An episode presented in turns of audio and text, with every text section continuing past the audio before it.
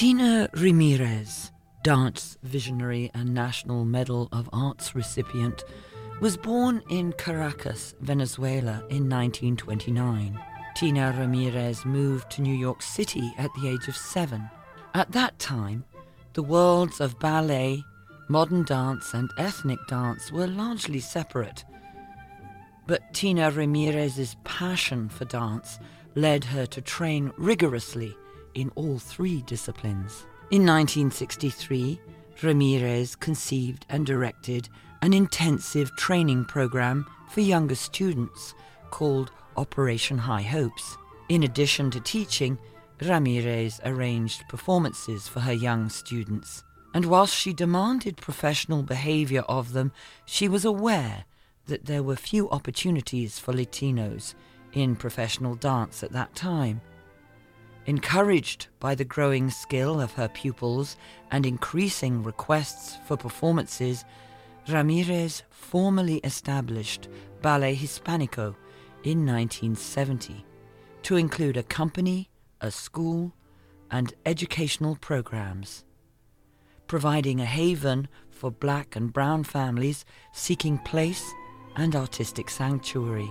By creating the space for Hispanic dance and dancers to flourish, combined with the training, cultural pride, and the power of representation, Ballet Hispanico uplifted marginalized artists and youth, and Ballet Hispanico became the largest Latinx, Latina, Hispanic cultural organization in the United States, and consequently one of America's cultural treasures. Ballet Hispanico's three main programs the company, the School of Dance, and community arts partnerships bring communities together to celebrate the multifaceted Hispanic diasporas. In 1985, Eduardo Vilaro joined Ballet Hispanico as a company dancer, became the organization's second artistic director in 2009 and CEO in 2015. Ballet Hispanico will be performing at the Weis Center for the Performing Arts on Tuesday, February the 6th at 7:30 p.m. and I had the opportunity to speak with Eduardo Vilaro recently by phone. Eduardo spoke first about the origin of the name Ballet Hispanico. The idea for the name Ballet Hispanico for Tina at that time, ballet meant dance. That's what it does mean in French. It wasn't for her. It wasn't codified in the sense of the technical or the history of classical ballet. And so Hispanico, Hispanic is a construct of the federal government in the United States, as you um, well know, for the census. We don't call ourselves Hispanic. And if you go to Spain and you say Hispanico, they look at you like you've done something strange. So it's a very interesting concept. The intersection of both is wanting to encompass the full diversity of Latin American, Caribbean, and Spanish, anything that has to do with Latinidad, in with dance. I know that modern ballet, although it looks very freeform, requires as much, I'd say, if not more, discipline than the classical I ballet. I would agree with you that contemporary and modern dance does give you more because there's still technique behind it. Ballet does not take the market, hold the place in the market that is the only technique in the world. It is just one of them. And you can't just leap on the stage and, and sort of flail about. well, I have seen that. No names, but I have seen that, and that's not my cup of tea for sure.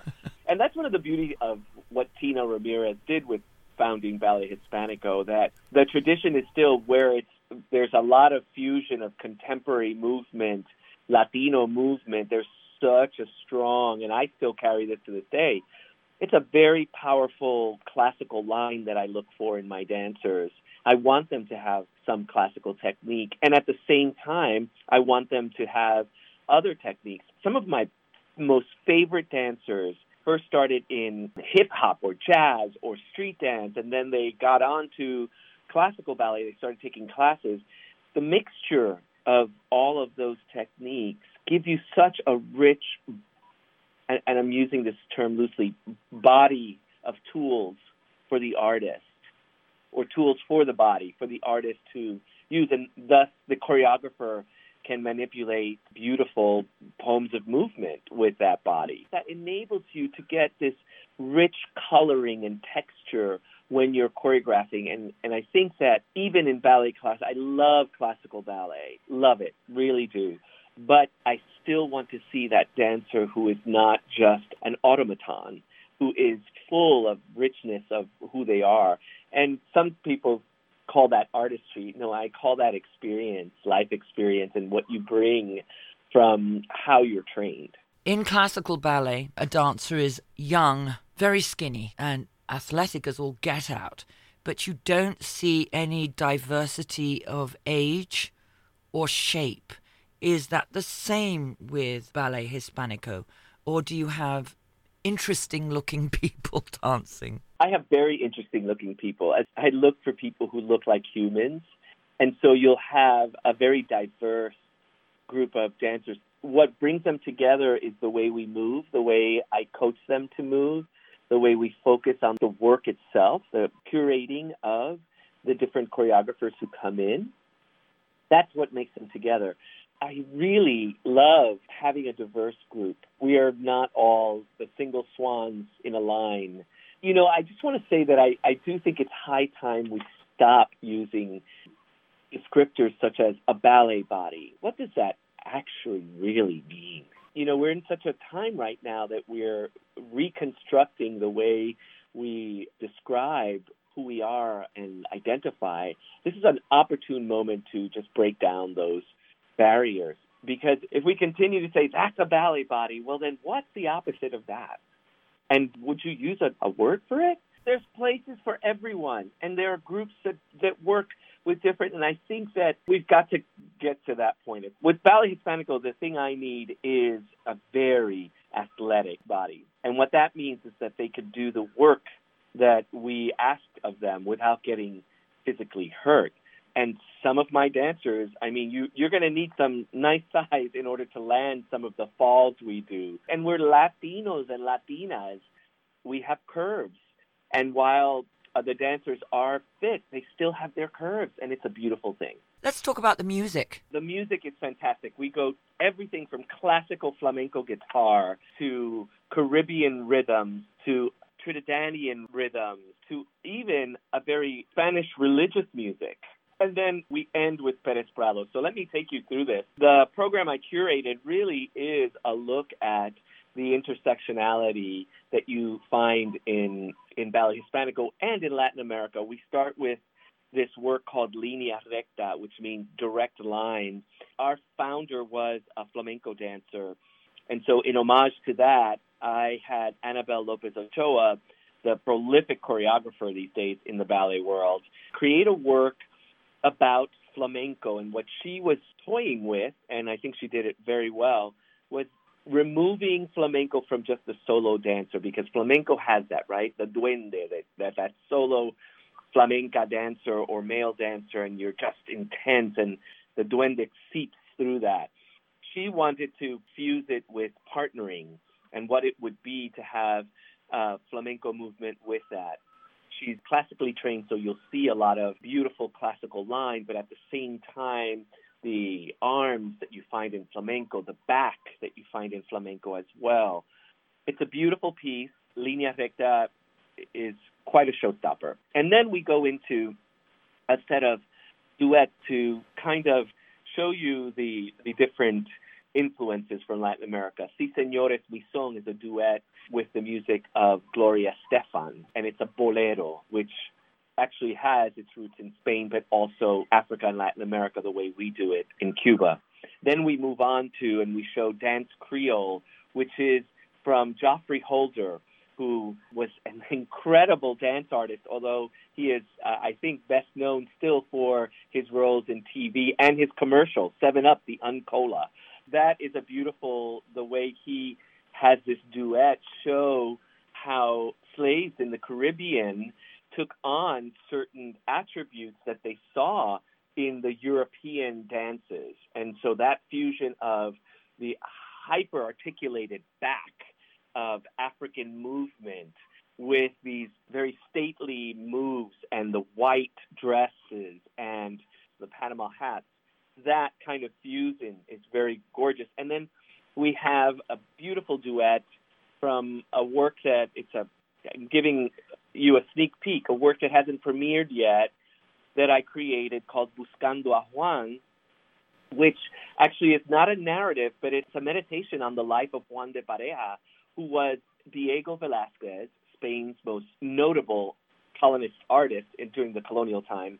He was his slave and actually became a very well respected painter after Diego Velázquez freed him. And that has beautiful music by Osvaldo Golijov and his The Calling of Saint Marcos. Then we end with this high energy celebration by Gustavo Ramirez Sansano called 18 plus 1, the music of Perez Prado. So think of big band sound era, late 40s, Caribbean sound. Perez Prado was responsible for really infusing Latin big band sound into the American psyche. It's really remarkable. But this choreographer uses highly athletic contemporary movement to play with that music and show the multi layered aspect of that music. And that's our program. Eduardo, how does a young man born in Cuba and raised in New York become involved in dance? Were you always interested in dance? Did you start out? Tell me about your journey. Oh, well, thank you for asking. You know, this is now my public service announcement for the need for arts education in schools. I am exactly that. I am a product of a teacher who understood the need for arts education.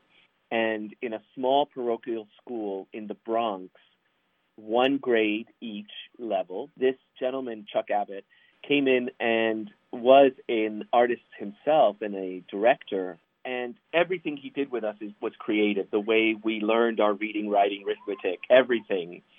And then finally, one day, he decided to teach us how you audition for a show and we auditioned for a show, You're a Good Man, Charlie Brown, and I got the role of Linus.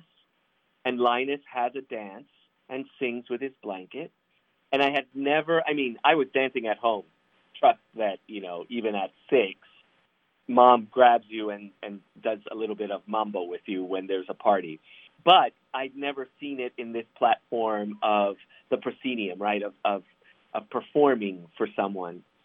So we put the show together, and he asked me to dance and sing, and I did. And the connection I felt to the audience for an immigrant child that was still struggling with the language, that didn't understand because they were extracted from homeland. Where were they? Where do you fit in? What? That minute, I felt like I belonged because the audience accepted me, and I never let it go. It's so funny that you asked about me because this is my 15th anniversary as the artistic director of Ballet Hispanico. We're celebrating my quinceañera. and the quinceañera is a traditionally the coming of age in Latin America. It's a very special time for us, and so we're preparing with my new work and a few other new works for the our New York season. But it's very special because I think in this program that you will be seeing, there's a little bit of my 15 years here at Ballet Hispanico. The first piece, Linea Recta, is an homage to my mentor and the founder of Ballet Hispanico, Tina Ramirez. And then the next two works, Si Senor, Es Mi Son, and Danse Creole, these were dances that I danced in my youth. And then there's a work by me as a choreographer. And then finally, the celebration and in all of this, you know, the last person, just like the first, are two choreographers that I've nurtured. Annabelle is from the Netherlands, and Gustavo is from Spain. So bringing diverse voices to America is such part of who I am as a leader because I, I feel that if we don't share, then we become so devoid of culture. Culture is developed because we share, we learn, we allow each other to live in each other's moments. Eduardo Vilaro of Ballet Hispanico, speaking by phone recently about their upcoming performance. Ballet Hispanico will be performing at the Weis Center for the Performing Arts in Lewisburg on Tuesday, February the 6th at 7:30 p.m. There will be a free pre-performance talk from 6:45 to 7:15 p.m. in the Weis Center atrium. Tickets can be reserved by calling 570 577 1000 or online at bucknell.edu slash box office. Tickets are also available in person from several locations, including the Weis Center lobby, which is open weekdays 10 a.m. to 4 p.m., and the CAP Center box office, located on the ground floor of the Elaine Langone Center, weekdays 10 a.m. to 4 p.m. For more information about the Weis Center for the Performing Arts, you may go to bucknell.edu slash Weis Center or look for Weis Center on Instagram, Facebook, Twitter, or YouTube. Many thanks to Eduardo Vilaro.